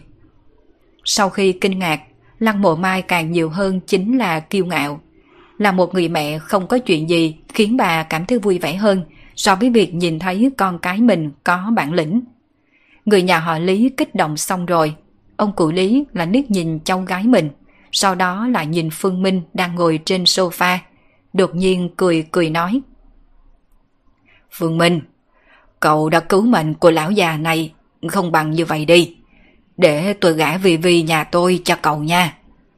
Nghe thấy những lời ông cụ Lý nói, Lý Vi Vi sửng sốt một chút, đôi mắt xinh đẹp nhìn sang Phương Minh. Nhưng hiếm thấy, dĩ nhiên không phản bác lời ông nội mình nói, chỉ là miếm môi không nói một lời. Thật cảm ơn ông Lý đã có ý tốt. Chẳng qua tôi đã có bạn gái, hơn nữa còn sắp đính hôn. Phương Minh bị lời ông cụ Ly nói, làm thiếu chút nữa phun ngụm nước trà trong miệng ra. Nhất là khi thấy dáng tươi cười trên mặt ông ta, sao hắn cứ cảm giác nụ cười này thật sự không có ý tốt. Có bạn gái cũng có sao đâu. Hiện tại mấy người trẻ tuổi, có bạn lãnh đó, ai mà không có ba bốn vợ. Uhm, đến lúc đó cậu cứ lấy hai bà xã là được rồi. Nét mặt của ông cụ Lý trở nên rất thờ ơ. Trong số những người cùng thế hệ với ông, có không ít người có tới mấy bà xã, mà tất cả người hương giang cũng đều biết vị ở ma cao sát vách kia còn có tới năm sáu cô vợ bé. Rất vui vì được ông nhìn trúng, chẳng qua vẫn nên quên đi. Phương Minh lắc đầu cự tuyệt. Hay là đang suy xét... Ông nội à, cháu cũng không nói cháu muốn gả cho anh ta. Anh ta đâu phải là kiểu người mà cháu yêu thích đâu. Lý Vì Vì mở miệng. Thời khắc này trong lòng cô tràn đầy lửa giận, ánh mắt nhìn về Phương Minh mang theo vẻ bất thiện. Chẳng lẽ bản thân mình kém tới mức vậy sao? Làm bạn gái đã không được rồi, ngay cả làm vợ bé cũng bị người ta từ chối. Nếu như mình không kịp ngăn mà để cho ông nội nói tiếp, đợi khi Phương Minh cự tuyệt nữa, đây chẳng phải là ném tự tôn của cô xuống đất, sau đó hung tợn dẫm đạp hay sao? Lý vì vì cô đã không còn tôn nghiêm như vậy từ khi nào? À, bác Lý à, chuyện của người trẻ tuổi thì để cho người trẻ tuổi đi xử lý đi. Con trai cháu cùng con dâu tương lai có tình cảm rất là tốt. Mà Vivi thì lớn lên xinh đẹp như vậy, có rất nhiều người đàn ông thành đạt theo đuổi con bé. Con bé làm sao lại vừa mắt con trai của cháu được chứ?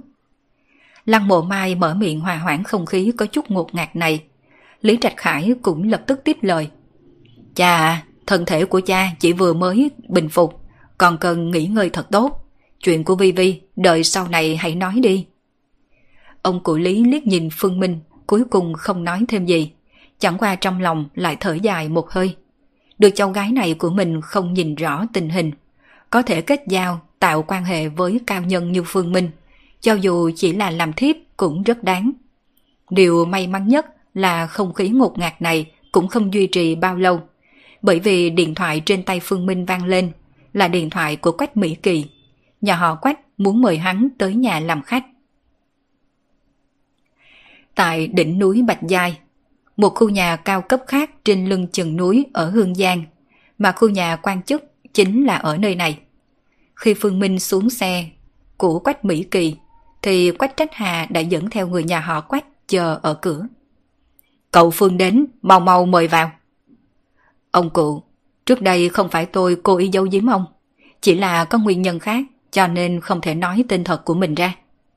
Phương Minh quay sang ôm quyền với Quách Trách Hà. Trước đây khi hắn đến nhà họ Quách đã dùng cái tên Tần Minh, mà đó cũng chỉ là chuyện bất đắc dĩ, bởi vì hắn muốn né tránh sự truy sát của nhà họ Mục. Ban đầu nhà họ Quách làm hộ chiếu cùng chứng minh nhân dân cho Phương Minh. Lấy sự khôn khéo của Quách Trách Hà, tự nhiên biết Phương Minh đang dùng một cái tên giả. Chẳng qua ông cũng không vì vậy mà đi điều tra thân phận chân thật của Phương Minh. Quách Trách Hà rất rõ ràng nếu cao nhân giống Phương Minh đã cố ý giấu giếm thân phận chân thật. Dĩ nhiên là vì có chút chuyện trong quá khứ mà hắn muốn giấu giếm. Nếu như ông tùy tiện điều tra, một khi bị cao nhân này biết rõ, chắc chắn sẽ khiến người ta không hài lòng. Sở dĩ ông cụ biết thân phận chân thật của Phương Minh cũng là vì sau khi Phương Minh đi không bao lâu, bên phía nhà họ Mục đã phái người đến Hương Giang điều tra. Lúc đó người nhà họ Mục đã mang ảnh của Phương Minh móc nối quan hệ tìm đến nhà họ Quách. Bởi vì ở Hương Giang, nhà họ Quách chủ yếu kinh doanh thương mại xuyên quốc gia. Dựa theo phán đoán của người nhà họ Mục, nếu Phương Minh đã tới Hương Giang, nhất định là vì muốn mượn Hương Giang làm bàn đạp để chạy trốn ra nước ngoài. Và biện pháp tốt nhất là nhập cư trái phép. Trước đây khi Quách Trách Hà nhận được ảnh của Phương Minh, thật sự bị chấn kinh. Nhà họ Mục nhờ người tìm tới ông, trực tiếp nói rõ thế lực sau lưng rất mạnh, không phải nhà họ Quách có thể chống lại. Nhưng nếu nhà họ Quách có thể cung cấp tung tích của người trên tấm hình, đương nhiên thế lực này có thể giúp nhà họ Quách trở thành gia tộc lớn nhất ở Hương Giang. Gia tộc lớn nhất ở Hương Giang, sự mê hoặc này không thể nói là không lớn. Chẳng qua cuối cùng, Quách Trách Hà vẫn không nói hướng đi của Phương Minh ra. Phương Minh là ân nhân cứu mạng của cháu trai ông, nhà họ Quách thiếu ân tình của Phương Minh. Nếu như bán đứng Phương Minh thì khác gì lấy oán báo ơn. Loại chuyện này Quách Trách Hà không làm được. Đương nhiên còn có một nguyên nhân rất quan trọng khác. Đó chính là Quách Trách Hà biết rất rõ, lấy thực lực của nhà họ Quách, cho dù có được thế lực kia bồi dưỡng trở thành gia tộc lớn nhất ở Hương Giang, nhưng chỉ sợ rằng từ đó về sau, nhà họ Quách cũng sẽ trở thành khôi lỗi của gia tộc đã bồi dưỡng bọn họ. Rất nhiều chuyện đều phải nghe theo lệnh của người ta. Cây cao đón gió lớn Rất nhiều chuyện đều sẽ phải nghe lệnh của người ta. Cây cao đón gió lớn, một mình nhà họ Quách đứng ở vị trí cao nhất, tất nhiên sẽ thành đối tượng để cho những gia tộc khác công kích. Như vậy vì tự bảo vệ nhà họ Quách, chỉ có thể tìm kiếm thế lực kia tiếp tục trợ giúp. Mà như vậy đương nhiên cũng phải bỏ ra một cái giá tương ứng. Cậu Phương nói quá lời rồi. Lão già tôi biết rõ, mau mời ngồi. Quách trách hà cười ha ha một tiếng, đưa Phương Minh vào sảnh, sau đó sớm đã có người hầu pha trà thơm dâng lên. Ông Quách, đưa cháu trai ông tới cho tôi xem đi. Sợ dĩ Phương Minh đến nhà họ Quách, nguyên nhân chủ yếu là vì muốn nhìn thấy đứa bé của nhà họ Quách một chút. Khải Minh à, nhanh đưa bổng bổng tới đây đi. Dạ vâng. Quách Khải Minh gật đầu, không bao lâu sau đã ôm một đứa bé đi ra. và đứa bé này rất trắng, ít nhất phải trắng gấp đôi so với những đứa bé bình thường. Màu da của đứa bé này có chút giống với người da trắng. Phương Minh đã biết rõ nguyên nhân khiến da cậu bé trắng như vậy, là vì cậu bé là sơ ủng của Alice. Alice vốn là người da trắng, cho nên đương nhiên trong cơ thể của cậu bé này cũng có máu của người da trắng. Mắt đứa bé chuyển động nhanh như chớp, chẳng qua trong khoảnh khắc nhìn thấy Phương Minh, đột nhiên oa một tiếng khóc. Bỗng bỗng ngoan, đừng khóc. Bỗng bỗng ngoan ngoan. Thấy đứa bé khóc, Quách Khải Minh vội vàng ôn nhu dỗ dành, chỉ có điều lại không có hiệu quả. Cậu Phương à, bình thường bỗng bỗng rất là biết điều, cũng rất ít khóc. Ngày hôm nay... Quách Trách Hà mở miệng giải thích. Phương Minh khoát khoát tay, quay sang nói với Quách Khải Minh. Đưa đứa bé cho tôi bế đi. Đối với nguyên nhân vì sao đưa bé khóc, trong lòng Phương Minh rất rõ ràng. Dù thế nào đi nữa, quỷ hút máu cũng thuộc về một loại hắc ám.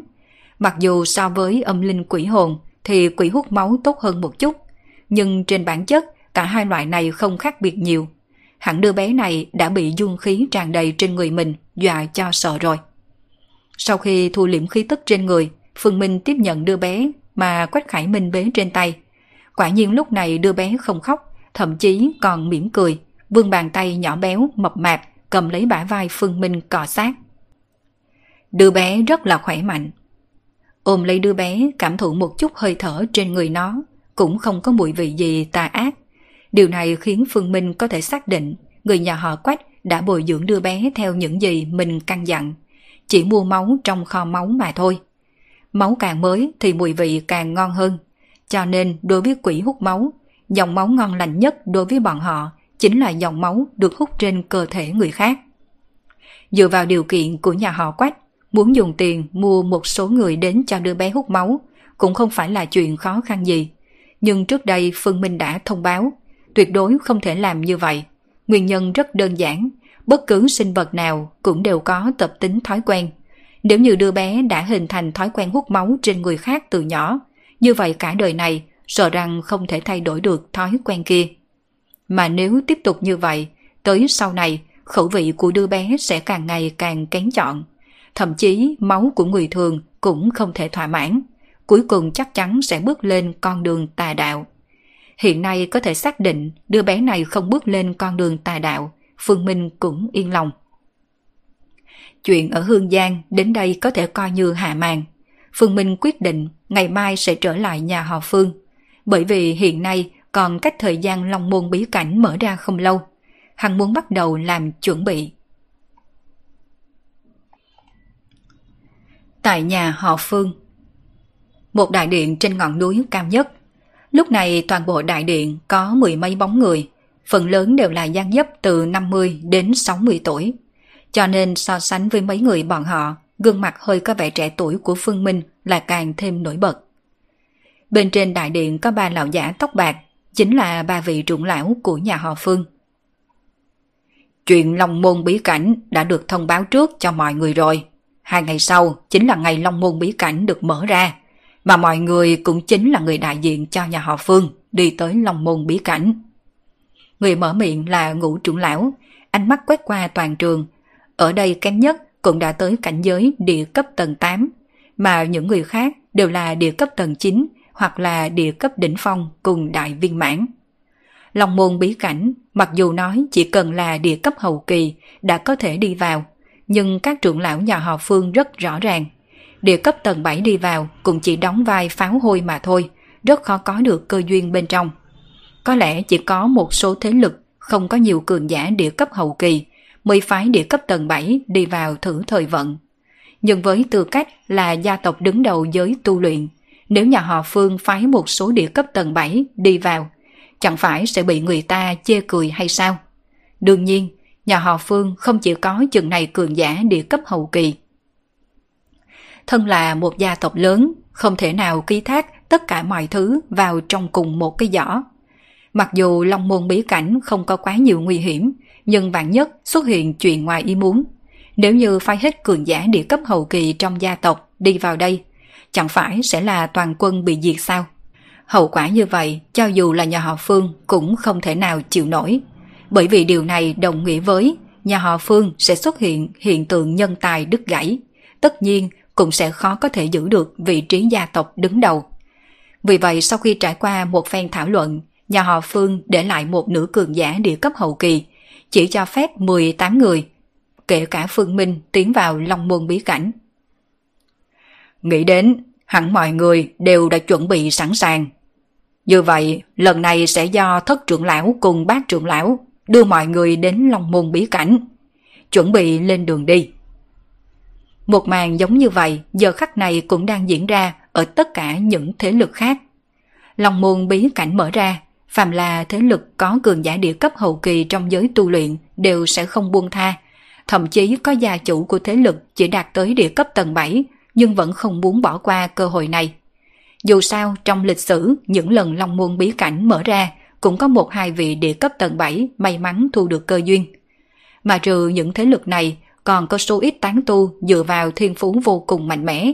Nghe thấy tin này cũng lập tức hành động, sôi nổi đi về hướng Long Môn bí cảnh.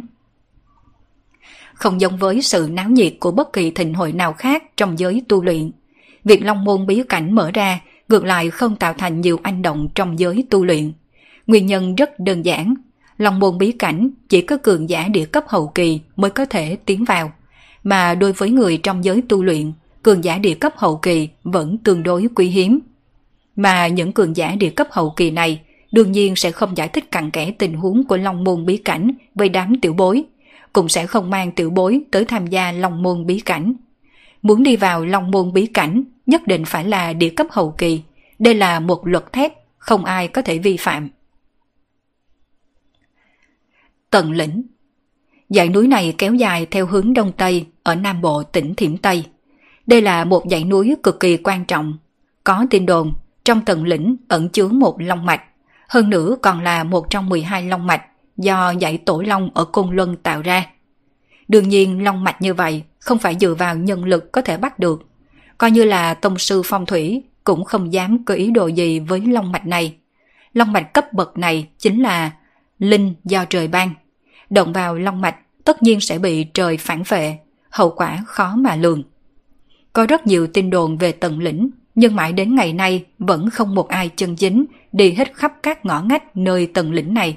Càng không biết bên trong tầng lĩnh còn có một sơn cốc to lớn, một sơn cốc suốt năm bao phủ trong mây mù. Thâm sơn có sương mù, Đây là chuyện mà tất cả mọi người đều biết rõ. Nhưng sương mù ở sơn cốc này lại không phải sương mù từ nơi sâu trong núi, mà là mây mù từ trên trời giáng xuống. Cho nên trong sân cốc này không hề có loại cảm giác ẩm ướt thường phải có. Khi Phương Minh theo trưởng lão nhà họ Phương chạy đến nơi này, ngoài sơn cốc đã có không ít người hội tụ. Chỉ là trong số những người này, trẻ tuổi nhất cũng đã chừng 45 tuổi, mà phần lớn người đều đầu tóc bạc trắng. Nói cho cùng, thì muốn tu luyện tới địa cấp hậu kỳ phải cần thời gian rất dài. Thiên tài nghịch thiên giống Phương Minh đây, toàn bộ giới tu luyện có thể nói trăm năm đều khó gặp một lần. Những cường giả địa cấp hậu kỳ này, ngoại trừ một ít người còn đi lại giao lưu với bên ngoài ra, phần lớn người đều lựa chọn ngồi tĩnh tọa một bên. Tới cảnh giới như bọn hắn, vốn có thể xem là lão đại một phương. Đương nhiên không thể nào đi chào hỏi lẫn nhau hay đi tới đi lui như mấy người trẻ tuổi. Đoàn người nhà họ Phương đến cũng thu hút sự chú ý của mọi người ở đây. Nhất là khi bọn hắn thấy Phương Minh bên trong đội ngũ, trên mặt phần lớn người đều lộ ra hâm mộ. Trẻ tuổi như vậy đã đạt tới địa cấp đại viên mãn. Cho dù lần này hắn vào Long Môn bí cảnh, không thu được cơ duyên gì, thì chuyện đột phá trở thành cường giả thiên cấp cũng đã ở ngay trước mặt. Cho dù có một số cường giả địa cấp hậu kỳ chưa từng thấy mặt Phương Minh lần nào, thế nhưng chỉ cần dựa vào tướng mạo của Phương Minh đã có thể phán đoán. Dù sao toàn bộ giới tu luyện hiện nay chỉ có một người trẻ tuổi như vậy đã trở thành cường giả địa cấp hậu kỳ. Theo người nhà họ Phương đến, lần này người có tư cách tham gia Long Môn Bí Cảnh cũng đã tụ tập tương đối đông đủ. Bóng dáng một nhóm người xuất hiện trước mặt mọi người, dẫn đầu là mấy bé trai, mặc trên người đào bào bảy màu, trên tay lại bưng lấy một lưu hương, lúc này đang cất bước đi về phía sơn cốc. Người của thiên cơ môn tới. Thấy những đạo đồng này, nét mặt tất cả đám người ở đây đều chấn động. Dựa vào cảnh giới tuổi tác, chuyện có thể làm bọn hắn kích động như vậy cũng không nhiều. Nhưng chuyện Long Môn bí cảnh mở ra vào lúc này chính là một trong số ít chuyện có thể khiến cho bọn hắn kích động. Long môn bí cảnh là do người đầu tiên đảm nhiệm chức vị môn chủ thiên cơ môn phát hiện ra. Cho nên từ cổ chí kim, tất cả các lần long môn bí cảnh mở ra đều là do thiên cơ môn chủ trì. Chỉ có điều trước đây vẫn luôn đợi thời gian trăm năm tới. Thiên cơ môn mới tượng trưng kiểm tra một chút thân phận tư cách của những người tiến vào. Thế nhưng lần này thì khác. Lần này Long Môn bí cảnh được mở ra trước thời hạn, mà phương pháp mở ra nó chỉ có thiên cơ môn mới có, cho nên nhất định phải do thiên cơ môn chủ trì. 8864 vị đào đồng đi tới trước cửa sơn động, lập tức dừng, sau đó xếp thành một vòng tròn. Lư hương trên tay cũng được đặt lên đầu, cực kỳ ổn định. Lư hương không mảy may lay động. Sau khi đào đồng đi tới trước ổn định hình thái, hai hàng nam nữ đạo sĩ cũng đang xen tiến vào, đi vào bên trong vòng tròn mà những đạo đồng kia tạo ra. Nam đạo sĩ mặc áo bào trắng, nữ đạo sĩ mặc áo bào đen, hai người tạo thành một đường thái cực nối dài. Thái cực độ Đám người ở đây chỉ liếc mắt một cái lập tức nhận ra những đạo đồng cùng nam nữ đạo sĩ này tổ hợp tạo thành một thái cực đồ. Hiện tại chỉ kém hai điểm trắng đen bên trong thái cực đồ mà thôi. Thiên cơ môn này muốn làm gì? Không ít lão giả lộ ra nghi hoặc trên mặt. Bọn hắn đều là người tới đây lần đầu tiên, cho nên không biết trình tự để mở ra lòng môn bí cảnh. Kỳ thật không chỉ là bọn hắn mà lúc này ngay cả cường giả thiên cấp chịu trách nhiệm dẫn đội của các thế lực lớn cũng đều đang trầm ngâm. Bởi vì bọn hắn cũng chưa từng thấy một màn ngay trước mặt này. Trước đây khi Long Môn bí cảnh tới thời gian mở ra, căn bản không cần phiền phức như vậy. Rất hiển nhiên, lần này nó được mở ra trước thời hạn, nên thiên cơ môn cũng phải làm nhiều công tác chuẩn bị hơn. Thuật thái cực bát quái thôi diễn là bản lĩnh sở trường của thiên cơ môn, chúng ta chỉ cần nhìn là được. Một vị cường giả thiên cấp nói, mặc kệ thiên cơ môn làm như thế nào, chỉ cần cuối cùng long môn bí cảnh này có thể mở ra là được rồi. Nói đến thiên cơ môn, ngược lại, lão phu vẫn luôn tò mò một điều. Long môn bí cảnh là do lão tổ đảm nhiệm chức vị môn chủ đầu tiên của thiên cơ môn phát hiện ra. Theo đạo lý mà nói, thiên cơ môn hoàn toàn có thể độc chiếm long môn bí cảnh. Dựa vào long môn bí cảnh này, thiên cơ môn hoàn toàn có thể trở thành thế lực lớn nhất trong giới tu luyện. Người nói chuyện chính là cường giả thiên cấp tới từ một thế lực trung lưu. Mà sau khi hắn nói xong những lời này, hai vị trưởng lão nhà họ Phương còn có mấy vị cường giả thiên cấp khác đều lộ ra nụ cười hơi có chút ẩn ý sâu xa. Thiên cơ môn sẽ chiến công vô tư như vậy sao? Điều này đã từng khiến rất nhiều thế lực cảm thấy hoang mang, mà trong nhiều lần Long môn bí cảnh được mở ra trước đây, thiên cơ môn thật sự không có bất kỳ âm mưu gì. Điểm này cũng là nguyên nhân khiến thiên cơ môn có thể vượt lên xa các thế lực lớn trong giới tu luyện. Đương nhiên, đám trưởng lão nhà họ Phương càng biết những bí mật mà mấy thế lực bình thường khác không thể biết được. Đó chính là tổ tiên của bọn họ đã từng lưu lời lại. Thiên cơ môn là một môn phái rất đặc thù. Thứ mà môn phái này theo đuổi không giống với các môn phái khác, không cần quá đề phòng thiên cơ môn mà làm gì. Rất hiển nhiên, lão tổ nhà họ Phương cũng biết một vài thứ gì. Ngoài trừ lão tổ nhà họ Phương ra thì Tông Thánh Cung còn có một số môn phái khác cũng đã nhận được khẩu dụ tương đối giống như vậy từ lão tổ nhà mình. Đây cũng là nguyên nhân vì sao các thế lực lớn chưa bao giờ phòng bị, cho rằng thiên cơ môn sẽ dở trò quỷ trong lần mở ra long môn biến cảnh này. Đương nhiên, những cường giả thiên cấp biết chút nội tình này, hẳn sẽ không nói ra tin tức này. Bọn họ chỉ ước gì mấy thế lực kia không biết chuyện này, để khi long môn bí cảnh được mở ra, bọn họ sẽ vì đề phòng cẩn thận mà bỏ qua cơ duyên. Sau khi tạo xong trận hình, vô cực tử xuất hiện, Ngoài trừ vô cực tử còn có tám lão giả tiên phong đạo cốt khác. Tám lão giả này đều là cường giả thiên cấp. Đây là nội tình của thiên cơ môn sao? Thấy chính vị cường giả thiên cấp, kể cả vô cực tử xuất hiện, đám người ở đây đều bị kinh hãi. Phải biết rằng ngay cả nhà họ Phương cũng chẳng qua mới chỉ có 10 vị cường giả thiên cấp. Vậy mà thiên cơ môn đã có tới 9 vị. Thực lực chân chính của thiên cơ môn này thật sự quá kinh khủng. Hơn nữa ai biết đây có phải là toàn bộ lực lượng của thiên cơ môn hay không? Nếu như thiên cơ môn còn có một hai vị cường giả ẩn giấu thiên cơ thì sao? Đây chẳng phải nói thiên cơ môn mới chân chính là thế lực số một của giới tu luyện ư. Nghĩ tới đây, ánh mắt không ít người đều nhìn về hai vị trưởng lão nhà họ Phương bên kia. Chẳng qua nét mặt hai vị trưởng lão nhà họ Phương không có bất kỳ biến hóa nào. Nhà họ Phương có thể ngồi vững trên bảo tọa thế lực đứng đầu giới tu luyện. Đương nhiên, nội tình không đơn giản như những gì người bên ngoài biết. Có đôi khi, cường giả thiên cấp không phải dựa vào số lượng có thể thủ thắng. Chín người vô cực tử chậm rãi đi về vòng tròn được hình thành từ đám đạo đồng. Cuối cùng, vô cực tử đứng bên trong vòng tròn, mà tám vị cường giả thiên cấp thì đứng ở tám phương hướng bên ngoài vòng tròn. Thái cực bát quái độ Thấy một màn như vậy, tất cả mọi người ở đây đều đã có thể xác định đây là đồ án thái cực bát quái đồ. Kết thúc tập 170 của bộ truyện Đô thị siêu cấp vô sư. Cảm ơn tất cả các bạn đã theo dõi.